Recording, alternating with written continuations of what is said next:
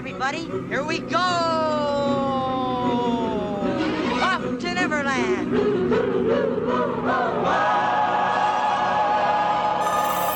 Welcome to Detour to Neverland, Just a little bit of pixie dust. where we interview Disneyers to discover unique ways to express your love for Disney. Think of the happiest thing. Now here's your host, Brendan Wright. Welcome back to Detour to Neverland. Today is a very special episode because it's part one of three of our Disneyland Trip Report series. So today we're going to be talking about Mickey's Halloween Party. Episode two we'll be talking about Disneyland, and episode three we'll be talking about Disney's California Adventure. So it's only appropriate that if the two people who went with me on this trip join us for this episode. So the first one you've met before, and that's Catherine, my wife. Catherine. Hi. And the our third amigo, our third caballero, was Elizabeth, who is my sister-in-law, Catherine's sister. I've mentioned her a couple times on this podcast, but so excited to have her on for this trip report as well. So Elizabeth, if you want to go ahead and introduce yourself, maybe um, mention that you're a cast member, and just introduce yourself to our listeners. Thank you so much. Um, hi, everyone. My name's Elizabeth. I am so happy to be on Detour Neverland and share my experience um, about everything from our California trip. Um, it's so fun, and I'm, again, so excited to be here. Good deal. So it's a rite of passage. Every guest who's been on here has done this. You've got to go through our lightning round so our listeners can get to know you and your Disney fandom a little bit better. Before we do that, I've mentioned that you're a cast member. Maybe tell us a little bit about your role and what you do down in Orlando. Oh, absolutely. So, um, as Brendan said, I'm a cast member at Walt Disney World in Orlando, Florida. I have only worked at Walt Disney World. Um, I started at the company in 2015, um, as many cast members do on the Disney College program. I returned to the University of Tennessee and graduated, we moved back to Orlando. I've worked at Hollywood Studios, um, the French Quarter Resort, and now I'm a concierge at All Star Sports, and I'm seasonally working as a VIP tour guide. So if anyone's interested in a VIP tour, feel free to request me. Yeah, great tip. Put in Elizabeth Jankowicz as your tour guide, um, and you'll be bouncing through the parks um, and have a good time. So let's go ahead and jump into it. We'll get the lightning round out of the way, and then we'll jump into our trip report. So you've probably heard the format before, so I'll just jump through these, put out a Disney topic, and if you just kind of share the first thing that comes to your mind. Okay. All right, so the first one's an easy one. Just name the Disney parks that you have visited. So I've been to all four of our parks here at Walt Disney World Resort, the Magic Kingdom, Disney's Hollywood Studios, Disney's Animal Kingdom, and Epcot. I've been to our two water parks, Blizzard Beach and Typhoon Lagoon. Um, most recently, both parks at Disneyland, so Disneyland and Disney's California Adventure, and I went on the Disney Dream um, cruise boat. So Is that the, that s- covers of it. what was the name of the ship that we saw docked in San Diego? Was that the Dream? That was the The Wonder. Wonder. Oh, the Wonder. And that's one of the new ones, right? Or is that one of the That's old? the old. That's the Uh, old one. The Wonder and the Magic are old. Gotcha. Good deal. So, of all the parks that you visited, which one is your favorite and why? So I would have to say from the East Coast, my favorite is Magic Kingdom. Um, just because it's the most nostalgic and it holds all the memories for me. And I just, absolutely love everything about the Magic Kingdom. Um, and then from the West Coast, I would have to easily, hands down, say California Adventure. I know we're not talking about that park today, but I'll just say the food and the rides were amazing. I love all the theming, so California Adventure, it has it all. Okay, so then next question What is your Disney bucket list trip? Uh, okay, so this goes a little bit back to episode 22. Catherine, when you were on, I know you talked about wanting to go um, to other continents and seeing Greece, but I would love to go on a transatlantic cruise because I don't think I've done enough Disney cruising. And it was just such a great experience when we went on our first uh, Disney cruise together when Kat was graduating high school. So, transatlantic just put me on a boat for two weeks. And then you got to stop at Disneyland Paris once you get over there, right? Yes, we'll just keep the magic flowing. Good deal. So next would be your favorite Disney resort. This one's really hard because, like I said, I'm biased because I've worked at Disney resorts.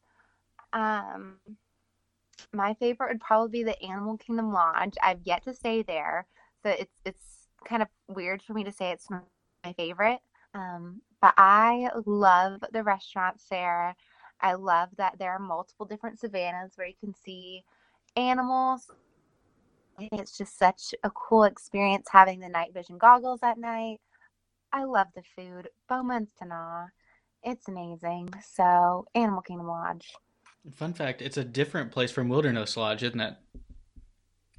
Yes, also featured in episode 22. Um, self-proclaimed Disney expert at that time when the you know incident happened. So I like to think I redeemed myself from showing up at the wrong spot during your engagement because I was the only one that took pictures of Catherine's expression. Yes, very true. So For those of you who don't know what we're talking about, go back and listen to episode 22 or episode 1, to be honest. We've shared our Disney engagement story. Um, and Liz had a A key role. a key role that was almost disastrous, but it, it turned out okay. It worked out. so I'll, I'll preface this with um my experience with Catherine and, and Brendan's engagement really quick, really quick. I know I'm digressing from the lightning round, but I am horrible at keeping secrets. I've always been horrible at keeping secrets. No one in my family tells me when anything important is happening. So when Brendan asked my parents for permission, my parents literally tried their best to keep it from me because they know how I am. And I figured out because Brendan was texting my parents, which has never really happened before. So I was like, why on earth would he be direct, you know, texting my mother? And I was like, Mom, Mom, why why are you texting Mr. Wright, who's just as bad at keeping secrets as I am? So she's like, Oh, he just has a question. And I was like, uh, he, why would he ask you a question? Like, he's a very smart person. Like, what can't he figure out without you? But I figured it out. She caved. She told me. And I kept this a secret for months, all until the fateful day where I almost ruined the plot. well, it all worked out, so we can all live happily ever after. Yes. So, um, what is your favorite ride? So I like to think of this in two different categories the thrill rides and the family friendly rides, even if families are thrill families. Ours is not. So, thrill rides, I love Expedition Everest. If you don't like to be spoiled, fast forward this. If you know how the ride works, keep listening. It goes backwards. No matter where you sit on this attraction, you're going to have the same experience. So, it's super fun you're going to have a great ride no matter where you sit on that train. It doesn't have to be like Big Thunder Mountain where you have to request for the back if you want to go fast. So, love it. My favorite non thrill attraction, um, it's one that many people skip over because they don't know what it is. It's in New Fantasyland. It's called Enchanted Tales with Belle. Um, I think. so it's a really cool walkthrough experience. It's not a ride per se, but guests are transported from Belle's cottage into the castle, and the characters are alive. It's so fun. And you meet Belle at the end. She doesn't sign for autographs, but she'll take pictures and give you a bookmark to mark the occasion. It's cute. It's fun. You get a souvenir. What more could you ask for? Oh. Yeah, we should have known you would say that. We you never really know like which way, which direction people are gonna go, but we definitely could have called that one. Well, and it's one of those attractions that, Catherine, when you and I are there, we'll maybe do it. Just for Liz. But if there's a five minute wait, we'll jump on it. But Liz will make us wait like 20 minutes to go on that. I Oh yeah, that's a wait 30 worthy. If it's, if it's over 30, it's not worth it. But like, I love the queue, and there's a hidden Mickey, and I know where it is. All the qualifications, it meets them all. I will say that transition from the cottage to the castle is Imagineering at its best. It is cool. I mean, I think we can all agree. Well, so, yeah, it's So I guess go do it if you haven't. yeah. Give it a shot. So before we get too far off track, let's bring it back into something that's near and dear to all of our hearts. Your favorite snack or a go-to snack? Mm. Any of the Disney confectionery shops have great selection of items. My go-to is the chocolate chip cookie that's Mickey shaped. And this cookie is the cookie of all cookies. It is the size of any grown adult's head. And the ears are dipped in chocolate with this beautiful chocolate drizzle on like the head portion, not the ears. It's it's always good and it's shareable and it's one snack credit that's a shareable snack so you get your bang for your buck But for those listening, Liz does not share. You might get a bite. Um, or if you offer her a bite, it's like half the cookie. So it's shareable for maybe a normal group of people, but our group not shareable. I know I just said we need to get this back on track, but I've got to share this memory that just popped into my head. When Liz finished her first college program and we you and I flew down there to drive her back. You remember before we left, we went to so many different bakeries and we picked up a cookie. And Liz just as happy as can be leaving Disney World. I mean sad, but had that cookie just like stuffing her face.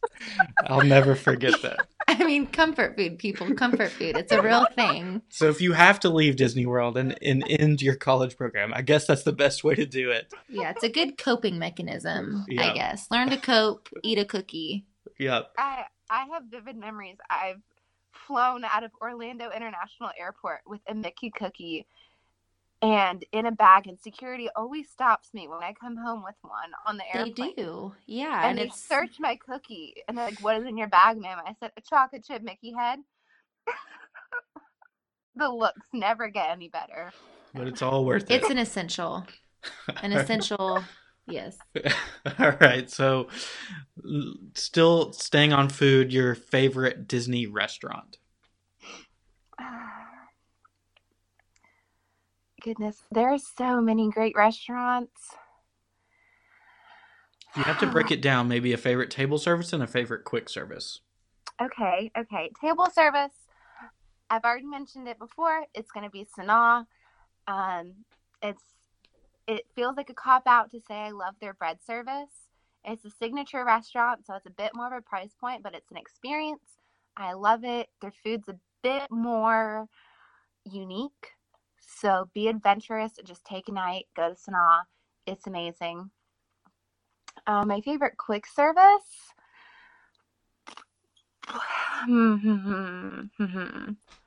this is really hard. If it's not Harbor House, I feel like we're getting gypped. I know. I, I want to say Harbor House because we eat there so often. But I also like I love Harbor House now mostly for their salmon plate. That's really good. But the, my favorite fish and chips has to just be like the Coke. No, not the Coke. Is it Cokes of Dublin? That's in the UK and Epcot. Uh, I think so. I can't Yeah, remember the the, name of Epcot fish and chips are just everything you need. Hmm. I love Epcot fish and chips. Like I want to say that's my favorite quick service, and it's not even a real quick service; it's just a stand. Well, I think that counts. Something grab and go. it. hmm I think that counts. It's so good. I wish they had mobile order. Okay. So, what is your favorite Disney movie? Again, it's it's Beauty and the Beast all the way. I, I sing the songs painfully when you don't even want to hear them. Yes, every word belted out. Yep. Yep. Just um, foreshadowing. We've got to talk about Beast Library whenever we get to DCA. Just hold on for Way to stay on topic. anyway, next would be your favorite Disney song. Um, again, anything Beauty and the Beast, but favorite song that gets me pumped up is "I Can Go the Distance" um, from Hercules. So it's my motivational Monday, motivational any day music. And that's a good one. I feel like sometimes Hercules gets overlooked. It's underrated, but that is that's such a good song. It is just like the Hun song. I mean, now that is hands down the best song. Let's get down to business. That's a pump up song for you right there. Have you ever done it without doing karate chops? No, that's a negative. All right, so next one would be your favorite Disney quote. Um, my favorite quote is the same one as Catherine. It's from Winnie the Pooh. It's our quote together, and it's You are braver than you believe, you are stronger than you seem, and you're smarter than you think. Um, so it's something we share, and I have a beautiful blanket with that quote and a picture that she painted me. So I love it. So sentimental. So then what's your favorite Disney memory? Um, again, as you both mentioned, it's your favorite memory, but your engagement's probably my favorite because we were together as a whole family, and I've seen countless engagements as a cast members and helped send, you know, floral arrangements to the room, working, you know, front desk and concierge, and witness them, you know, in person at the parks and resorts. But seeing your face, Catherine, when you saw that we were there to celebrate with you, it it just really came full circle. So And by the way, if you're wondering what my face looked like, it was a full on ugly cry. so I'm sure it was touching, but it wasn't like a, oh, like a sweet face. I mean, it was like full on ugly cry. because okay, but I wanted that ugly cry because if you look at her engagement pictures, it's all sweet. So like we deserve an ugly cry. okay, I'll give you that. It was probably the most surprised I was all day, honestly. So if you go back and listen to my account of the engagement, I mean, of course I was surprised, but go back and listen. But I was for sure the most surprised when I saw my family there, even my cousin from Pennsylvania. So yeah, it was a good memory. Good Brendan times. earned Brendan earned that ugly cry. So I was Giving myself I a pat on the back.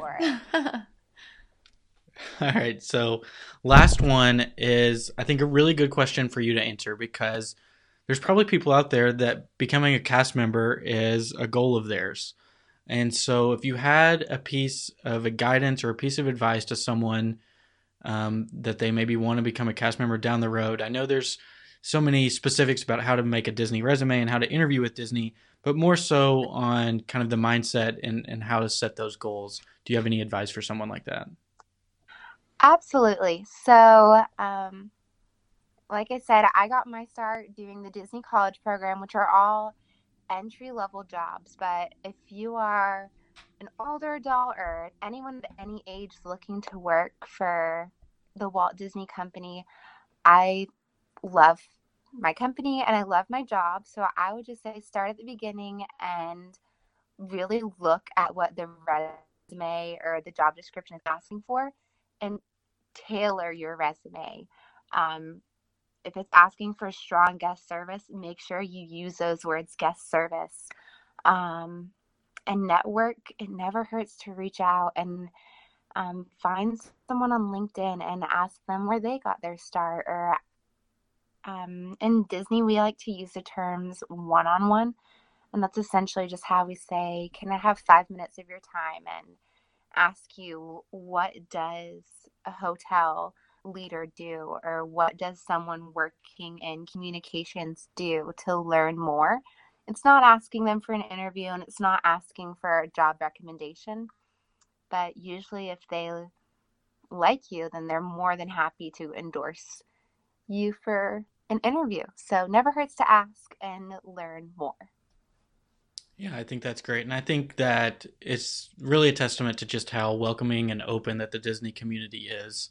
And that that goes into the the company as well. Um, that everybody's there um, trying to do their best and happy to connect and lend out a helping hand. So, Catherine and I are taking notes over here for our retirement jobs when we go down to Orlando. Yes, we already have our jobs picked out, so you'll have to help us with that since you're the pro. Well, I am shipping and campaigning for you to move down here like yesterday. So well, so are we. Don't worry. All right. So that was great. So thank you so much for doing that. Um, let's our listeners get to know you a little bit better. So now we can jump into it. We can jump into our trip report of specifically Mickey's Halloween party. So I want to set the stage a little bit. Um, a couple of ground rules that we're going to try to follow. We can't promise that we'll follow it the whole time, but we don't want this to, to turn into just a comparison between Mickey's Halloween party and Mickey's Not So Scary Halloween party. There's certain things that it's a natural um, comparison that we may bring up, but we don't just want it because they're so different. We don't want to um, just muddy the waters by doing that. But um, so we went on a Tuesday night, which ended up being, I think, a great choice. We planned to go on a Friday night. That party actually sold out. So we had to bump our trip up a little bit, leave San Diego earlier than we wanted to, um, and go on a Tuesday night. And our party started at 6 p.m. So that means that we could get access to the parks three hours before. We didn't quite make it because we're lazy and um, well, it's it's vacation, so sometimes you want to move at a slower pace. You know, we had never seen seals in the wild before, so heaven forbid we want to stop and look at the seals. Yeah, we stopped even though they smell. um, so we took our time getting there. Um, I think for the most part we did pretty good on time, but just to rewind a little, because the parties do sell out fast. Once you pick a date, buy the tickets. Don't procrastinate it like is- we did. it is not like Walt Disney World where you can wait. Like the dates get released, you buy your tickets. I mean, yes, Halloween always sold out at Walt Disney World, but most weekdays you have some leeway and can buy a day of. That is not a thing there Mhm. at all. So just a helpful hint. Yeah. So I think one of the first kind of key takeaways that we found from the Halloween party is that we checked into Paradise Pier, got up to our room, um, started to put, uh, and just seeing people in the lobby. First off, we noticed, holy cow, these people go all out. And so we quickly realized that the costumes that we had packed were not going to cut it. So we They made were not sufficient. yeah. So we made the executive decision to not wear our costumes, which is kind of a bummer because I think we were excited for it. But the way that we saw other people dressed up, we we would have looked like we just thrown it together. And in a sense, we did. Um, I think we probably spent twenty dollars total on our costumes, just getting them together the week before, because we are procrastinators in a sense. Um, but I think part of the difference, I was thinking about it a little, and I think a big reason why the Disneyland costumes were just so outstanding was probably because of the weather. You know, in Disney World in Florida, since it's so humid and it's hot and it rains, you know, it it's probably not as easy to put that level of effort and detail into your costume. That's just my prediction. Maybe And they're I just will good. Yeah, I will agree to that because today, um, being now October 29th, the weather was finally in like the 70s. So the Halloween party has been going on since August, and it's now a few days short of Halloween, and you can finally wear quarter length sleeves. Wow. So we can share it. Hopefully, we'll wear them somewhere down the road. Yeah. But we did have good costume ideas. Our execution was just a little poor, a little thrown together. So I was going to be Hades. Hades. You guys were going to be Pain and Panic. Do you remember which one was which? I was panic, right? Yeah, and I was pain Yes. because Brendan said you were being a pain in his butt, Ha not me. ha ha. Yeah, so funny. So, yeah, our costume ideas were great, especially because um, when we thought about which characters we wanted to meet, Hades was at the top of our list. So that also kind of influenced our costume ideas. Um, we'll just have to kind of keep the idea for next time we Mhm. visit. All right, so I think it's maybe worth it because all of us kind of took note of some really great costumes that we saw other guests wearing. Were there any that stood out to you guys? I can give you a moment to think and share the ones that really stood out to me. So we saw a couple sets of Guardians of the Galaxy characters, and those people went all out. So specifically, there was a, a group of ladies that were standing behind us in line at one point, and they were Yondu, Gamora, and Mantis. And they Gamora was green from head to toe. Yondu was blue from head to toe and had her hair up with his Yep, the mohawk. yeah. I mean, they were awesome. So we and we saw another Yondu later that night too, and that one was a, a great costume as well. So that was amazing to see. That's also your favorite movie, so that might play into it too. But they were good. I do agree they were awesome. Um, I think one of the ones that stands out to me the most was when we were in line waiting to get into the park for the Halloween party.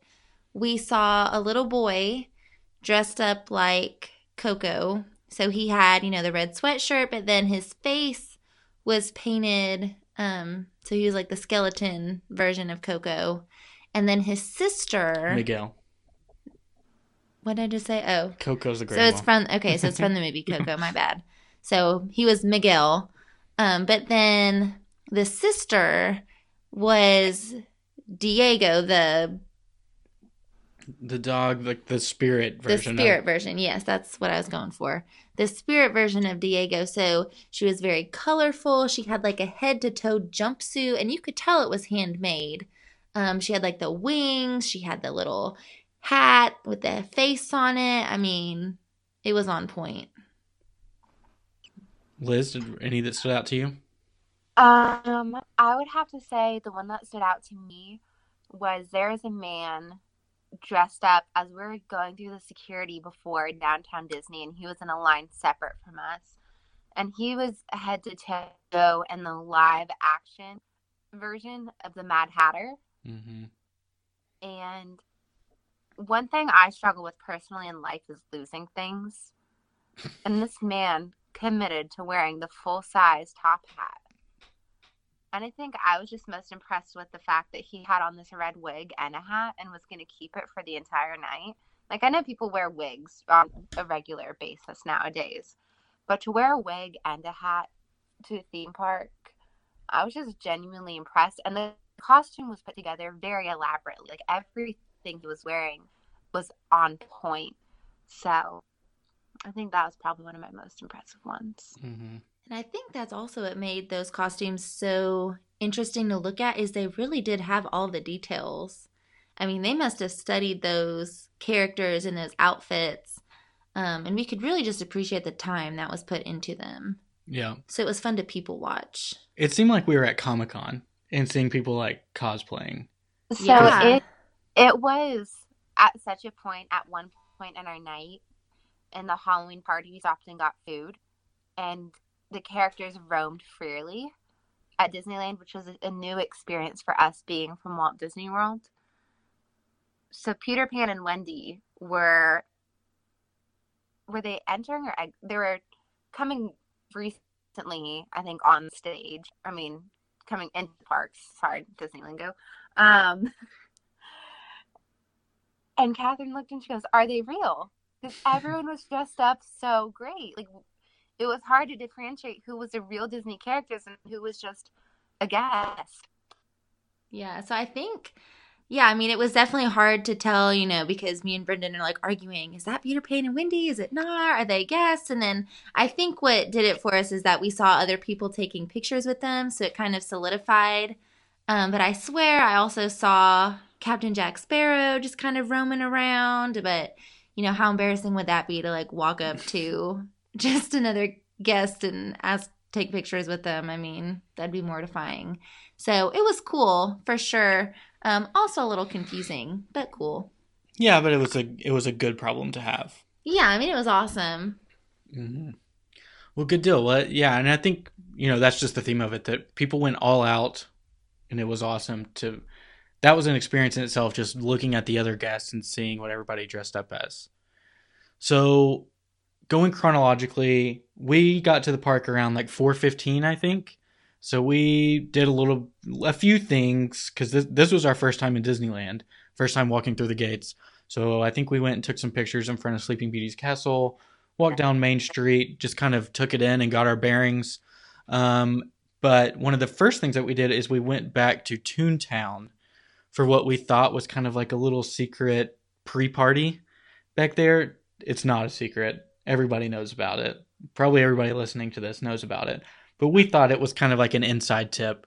Um, but what it is, if you don't know, one hour before the party starts, they open up um, Toontown just for party guests.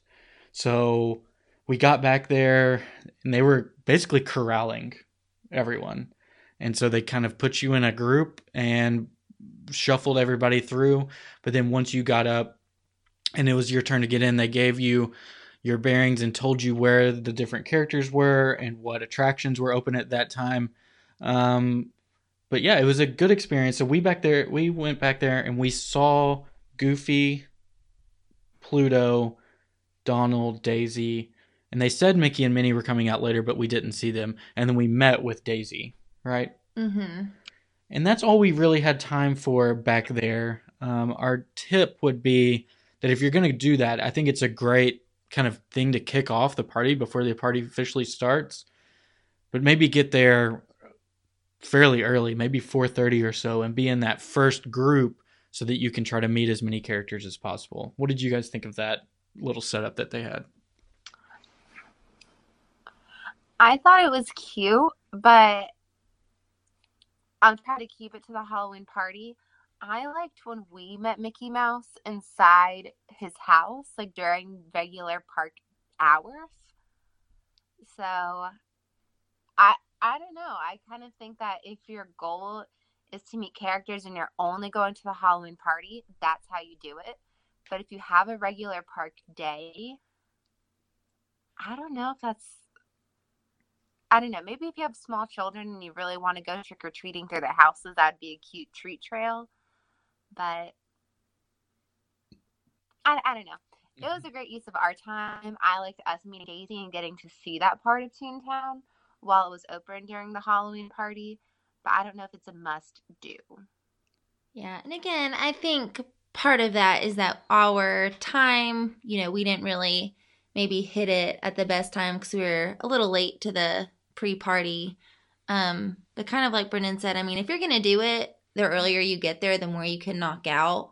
Um, because instead of maybe having to wait in line for a couple minutes to meet Daisy, we could have met Donald and Daisy really quickly back to back if you were in those first couple of groups. So it would have been like a really good use of your time. Mm-hmm. Um, and again, the treat trails because not many people would be back there. So I guess it just kind of depends, like you said, Liz, on what you're going for. Yeah, and if and if attractions are your thing as well, it's worth mentioning that Roger Rabbit's Cartoon Spin and Gadget's Go Coaster were open during that portion as well, and I think they had almost no wait. Yeah, I'm sure they were just empty because most people who were back there were interested in the characters. Mm-hmm. And if you are very current on Walt Disney World Today info, you saw that today they announced Roger Rabbit will eventually be no more and it will be Mickey and Minnie's Runaway Railway. So go ride Roger Rabbit. See, I didn't read that portion of it. I thought they were just adding it. I didn't know they were putting it in Roger Rabbit's. Yeah, Roger Rabbit's gonna go bye bye. Boo. Oh, I'm glad we got to do it. It was fun. Mm-hmm. I liked that ride. Man, this is going to be a depressing rest of the episode. Now they're taking away Roger Rabbit. I have a feeling they're taking away the Muppets. okay, we Everything- cannot get on this soapbox. Moving on, folks. Moving on. So what was the next thing we did? So after that, the party had officially started. Mm-hmm. Um, and so our strategy going into it is that we were saving the attractions and the treat trails until late into the night. We wanted to spend the beginning of the night meeting characters and eating, getting any snacks that we could. I think we jumped on a few attractions, but not many. Yeah, I think we did most of the attractions during the normal park hours because we had Before the, the party um, started. yeah, because we had the MaxPass. But um really the next thing I can think of chronologically, we went over to see the Cadaver Dans, right? Yes. So I personally thought the Cadaver Dans was a huge highlight of the night. So they're on their riverboat in Rivers of America. Our placement of ourselves was not great because they kind of stopped before they got to us. But they're out there, they're singing all these Halloween and villainous songs.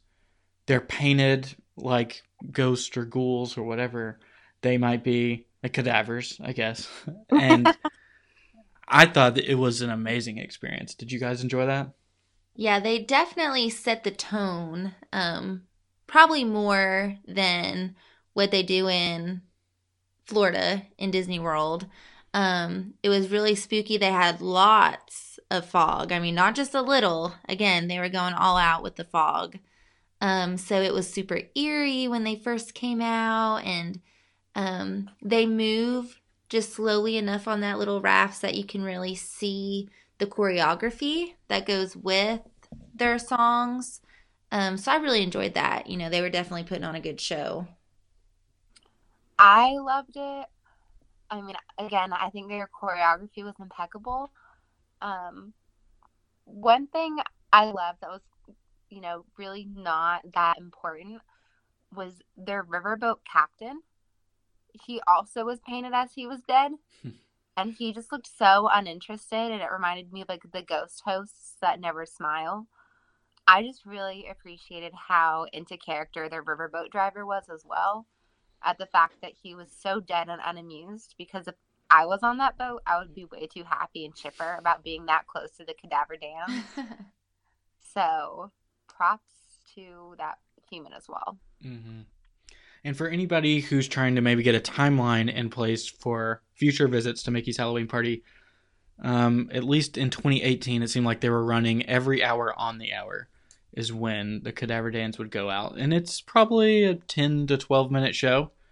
Um, and and you you get your time's worth. I think that they really they go slow enough, like Catherine said, and and sing some great songs. So the next thing um, that we can talk about, I think, is our character experiences because I think that's really what we focused on next. So we walked up Main Street to the front of the park because we knew that's where Hades would be, and that was at the top of our list. So, brief side note one of my favorite things being a cast member was noticing how important the cast members at Disneyland were really taking the fact that it was a Halloween party. So, when you go to the Halloween parties, they give you special wristbands.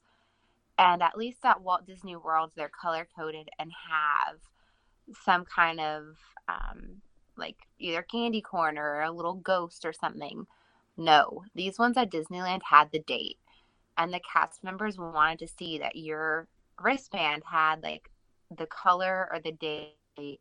And when we were walking down Main Street to see the characters, there was a wall of cast members we had to go through. Like they would escort you out. So I just kind of like that. I know it's strange to enjoy that people were being kicked out, but I loved the fact that it really made you feel like it was an exclusive event. And when they cleared the park, like it, the wait times were so significantly shorter. It was amazing. Mm-hmm. So strange that I loved it, but it was just so efficient. I yeah. Yeah. I I would be surprised if there were any non-party guests in the park past 6:30. Mhm. 6:40 at the latest because They they had to did sh- such an efficient job of getting the people out. They made us show our wristbands even to go in a gift shop. Like they wouldn't even let you buy things after 6 p.m. That is not like Disney. no. No. Yeah, that's yeah, thanks for mentioning that because that is something that we all commented on that I think some people would maybe view that as a nuisance, but I think the benefit of that they're clearing everybody out who's not supposed to be there is worth the hassle of raising your arm up and having to go through the little walls that they set up. Yeah, for sure. It was nice. Mm-hmm. So, characters. We walked up front. We, what was the setup? So Hades was out there when we got there. We got in line, and then the cast member came over and talked to us. And what what was the setup there? So Hades was up there, um, as well as Maleficent, but they would swap every 30 minutes. Um, Hades would swap with Jafar, and Maleficent would swap with Cruella de Vil. So it was kind of a toss up on who you got. Um, you'd kind of have to read the line to see, you know, how much time was left and who you'd probably get. So we actually left once the line once we realized um, Jafar would be coming within the next couple minutes, and we came back for Hades because you know we really wanted to meet him. But it's what was so great, I think, and such a good use of our time is that we didn't make it very far before we had to get back in line for Hades because we went and we got cookies, I think, from the bakery. And, but then when we started walking back down Main Street, we noticed that all these different villains were just out roaming around. And I know that was such an amazing experience for all of us. Um, can you guys talk a little bit about that of of what that was like of seeing those villains walk around, walk around? So, when we were initially walking around, um, I think the first couple of people we saw, we saw, I don't remember if it was Chip or Dale, but they were out there wandering around. Um, we also saw the Queen of Hearts while we were out there. We saw Gaston Gaston, yes, Gaston, and Um, Dr. Facilier. Yes, he was the coolest by far. Um, so they were just kind of wandering around. Um, the cool thing about them is they don't stop moving for the most part. They kind of continually just walk around and mingle with people. So I think part of Uh, that is because they Mingle with each other. Yes, they mingle with each other. Um, and it really keeps a line from forming and it kind of keeps you on your toes as a guest trying to meet them. Um, so it's just really cool to, you know, interact with them, but like Liz said, also watch them interact with other characters um, because they they're really funny um, and they just kind of play off of each other's quirks Mhm. and different things like that. Mhm.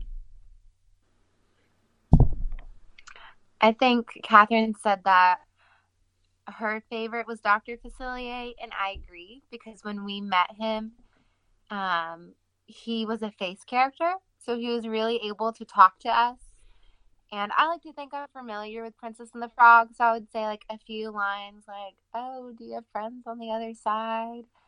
But he was just very knowledgeable about other Disney villains so it was funny to hear him say things from other movies.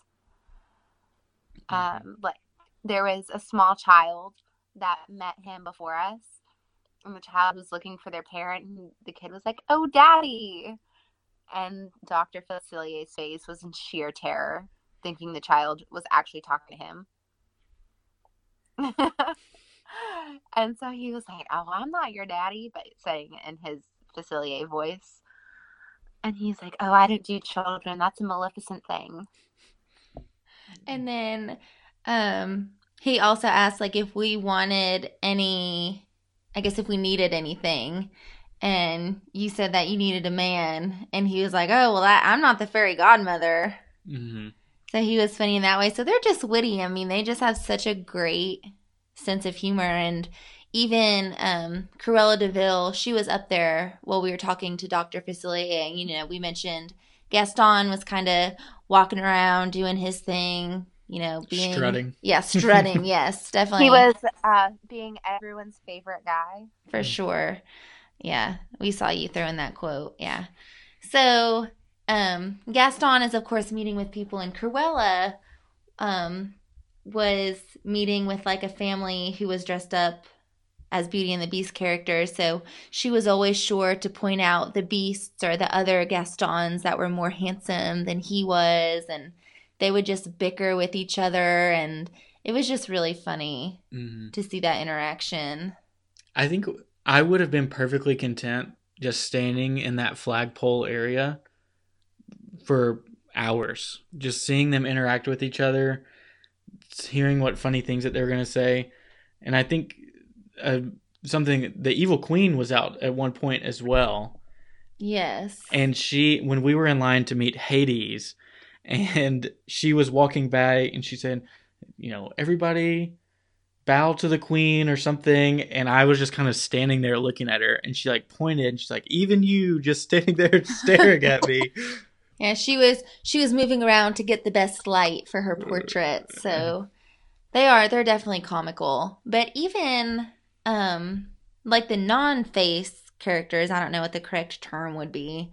Um but like the Queen of Hearts, um before me and Liz got to take a picture with her, we had to like kiss her hands Mhm. and stuff. So, you know, they have all the mannerisms and they're very animated even without being able to kind of participate in the snarkiness. hmm so let's talk about it hades was probably one of my top character meet and greets ever I mean, hands down, he was amazing.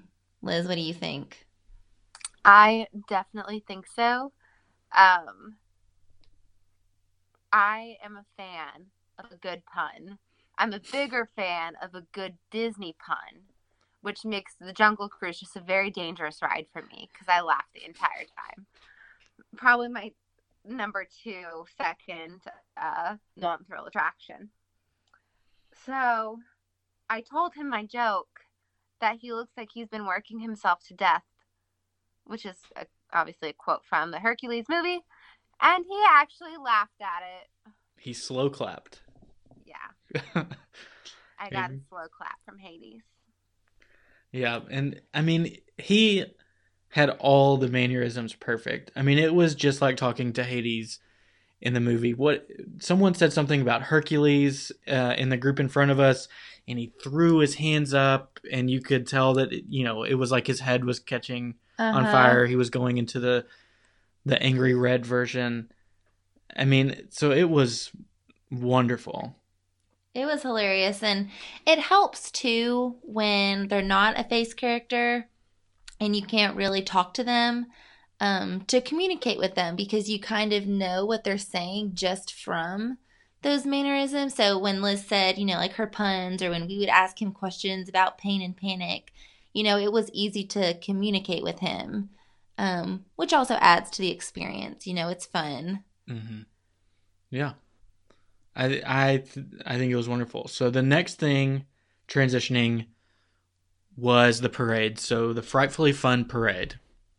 This is something that I think it bears comparison to Boo to You. I think we're probably all in agreement that Boo to You was a better experience for us. Probably mainly because it's a little bit longer and because it has the Boo to You song, which is amazing. Yeah, we're all a little partial to the Boo to You song. We sing it like daily, especially this time of the year. Um, but it was a great parade. I mean, again, tons of similarities.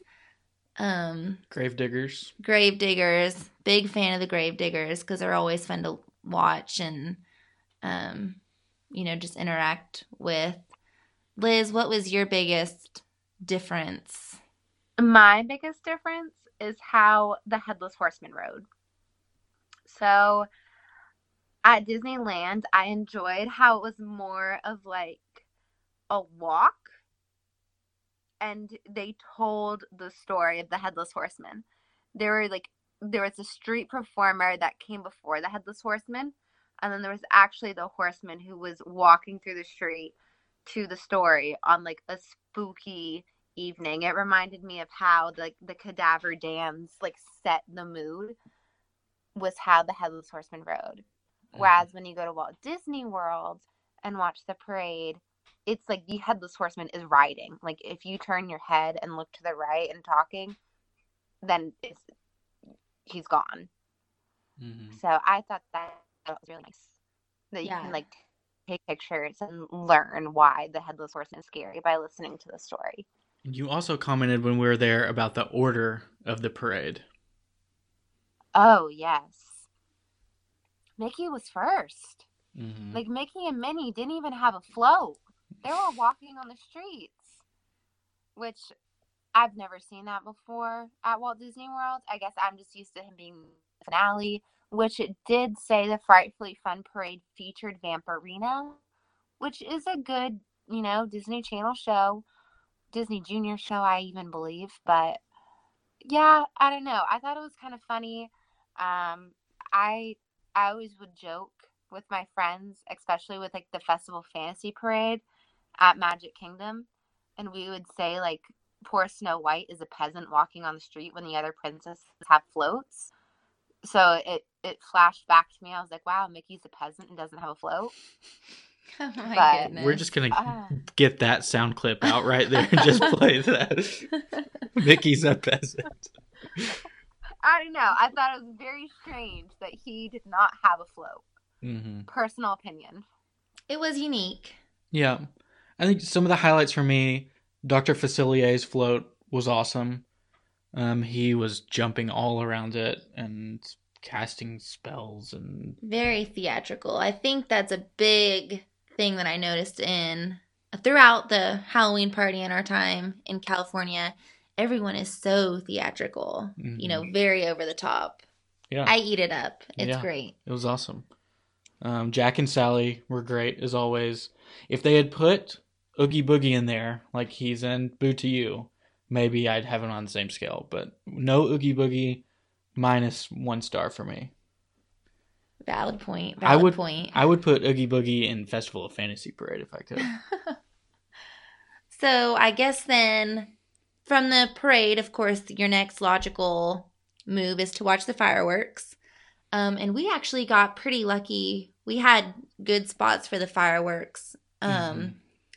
I don't remember exactly how they kind of roped things off in Disney World, but for what is the Halloween Screams. Halloween screams. So for Halloween screams, they still kept a pathway kind of going right through the center. From Of the partner statue to Tomorrowland. Yes. And we were the first people in line right behind that the rope hmm that they put there. So there wasn't really anyone right in front of us obstructing our view. Um, I'm sure that was good for Liz since she's short. Um, so we had a great view of the projections as well as the fireworks. hmm So Brendan, tell us. Well, uh, the setting for it is amazing. So they do have less real estate to work with, of course, with Sleeping Beauty's castle being much smaller than Cinderella's. But they really maximized their space, I think. And the coolest thing was first, Zero flew around the castle. That they could have stopped the parade right there, and I would have been Fireworks. they could have stopped the fireworks right there, and I would have been satisfied. which I I was again watching these fireworks and Brendan watches a ton of POV videos and I'm sure he well knew exactly how Zero was going to fly and could probably close his eyes and tell you he was going to turn around and fly back at this exact point of the music but his face lit up and looked like he had no idea this ghost dog was going to fly through the air. Like he was so genuinely impressed and happy by this. I It- forgot he already knew. It was uh, well, actually, I don't watch many fireworks videos because typically I'm not a fireworks person. They're not something that I enjoy too much, so I didn't know what was coming. Um, Oh. but but I knew it had a lot of Nightmare Before Christmas in it, so I was extremely pumped for that. And so the other thing that they do is they blow up like this big globe. Is that what you would call it? Yeah. and it kind of just sits right behind to the left of the castle and then they project different things on there so a lot of jack skellington projected on there a lot of oogie boogie projected on there and they're kind of the narrators for this fireworks show and it was i feel like i've said amazing 10 times but it was amazing Yeah, it definitely helps because the castle is so much smaller. You know, they don't have as much room for the projections. So I think having that globe there just kind of gave them another advantage, you know, just something else to work with. Um, and it was really cool because, um, you know, I guess for maybe some of the lack of fireworks, because, you know, it's just dry and they can't do all the same fireworks. Um, that globe, and then of course Zero kind of made up for it. So it was really cool. Mm-hmm. Yeah, I would say that the volume of fireworks was one thing I was missing after witnessing um, the grandeur of HalloWishes multiple times. I mean, I love perimeter fireworks. If you haven't experienced perimeter fireworks at Walt Disney World, I, I, I don't know. I'm very biased. Um, I missed that. I thought that, like Catherine said, they did make up for it in what ways they could. What ways? I mean, you you can't make up for perimeter fireworks. Mm-hmm. I don't. I, I don't think you can. They Mhm. tried, and they did a good job trying. It was very sufficient, but Yeah. not the best. And one thing that I noticed, and it's something I think why fireworks aren't something that I normally gravitate to, is I get bored with them fairly quickly. But I felt like with Halloween Screams that as soon as I felt that moment of getting bored and wondering, all right, when is the finale? They ramped it back up immediately. And Jack came back on, Zero came back out. yeah, and they kind of finished it off. And so I thought the timing and the duration of it was great. Yeah, and I guess I just loved it because you know it's it's very festive. You know, I'm all about the festive shows, um, and it had everything that I like. So I'm honestly not a fan of perimeter fireworks. I know Liz is gonna like gasp and lose it, but I always have to close my eyes because it's so bright, so I don't really take it in anyway. I know I'm the worst kind of person, but I loved it all. They had all my favorite. I like the swirly kind that like make all the noise. So they had lots of those. So I was pleased. That's all I need. A plus rating from Catherine for the swirly twirlies. Yeah, they're really That's loud. where The loud ones that sound like rockets. Those are my favorite. Yeah. Well, yeah. So I think that's great. Um, last couple of things I think that we can talk about for the party. We'll save any of the Halloween overlays, Haunted Mansion Holiday, for our Disneyland episode because those are playing during normal park hours too. Um, but a couple other things that I had in my notes were the merchandise. We were a little bit disappointed by that. Um, it seemed like, of course, Catherine and I researched extensively before we went and we knew what kind of merch that we wanted and it seemed like it just never worked out they never had our sizes or we never even saw some of the items that they had earlier in the season Yeah, I mean, we were so excited for this trip. We kind of pre planned everything, including our souvenirs. So, some of the shirts that I had wanted, um, we have a niece, so we wanted it was like a hey pumpkin onesie for her. We never saw that. Um, we wanted like door hangers and different things, and I guess they were just sold out. So, I mean, kudos to Disney for having cute things that sell out, but boo for us going in October and not being able to buy anything. mm-hmm. We actually ended up buying one shirt for us to share. Um, it's a size too big for me, and too small for me yeah, so we'll make it work. It's a good souvenir, but definitely a little underwhelmed with what was still available for us. hmm and we could have just been in between shipments i don't know if they restocked before halloween but uh, we kept looking around and we just never found the stuff that we were exactly looking for Yeah, we probably stopped in every gift store possible. and we were dedicated. Looked at top Disney parks. yeah Yeah. So it was fine. Um, I guess that was probably one of the downers. And for some people, that might not even be a big factor, but we were definitely all about the souvenirs. hmm And the other thing that I wanted to mention is that with any of these ticketed events, well, any park day, honestly, it's always a race against time.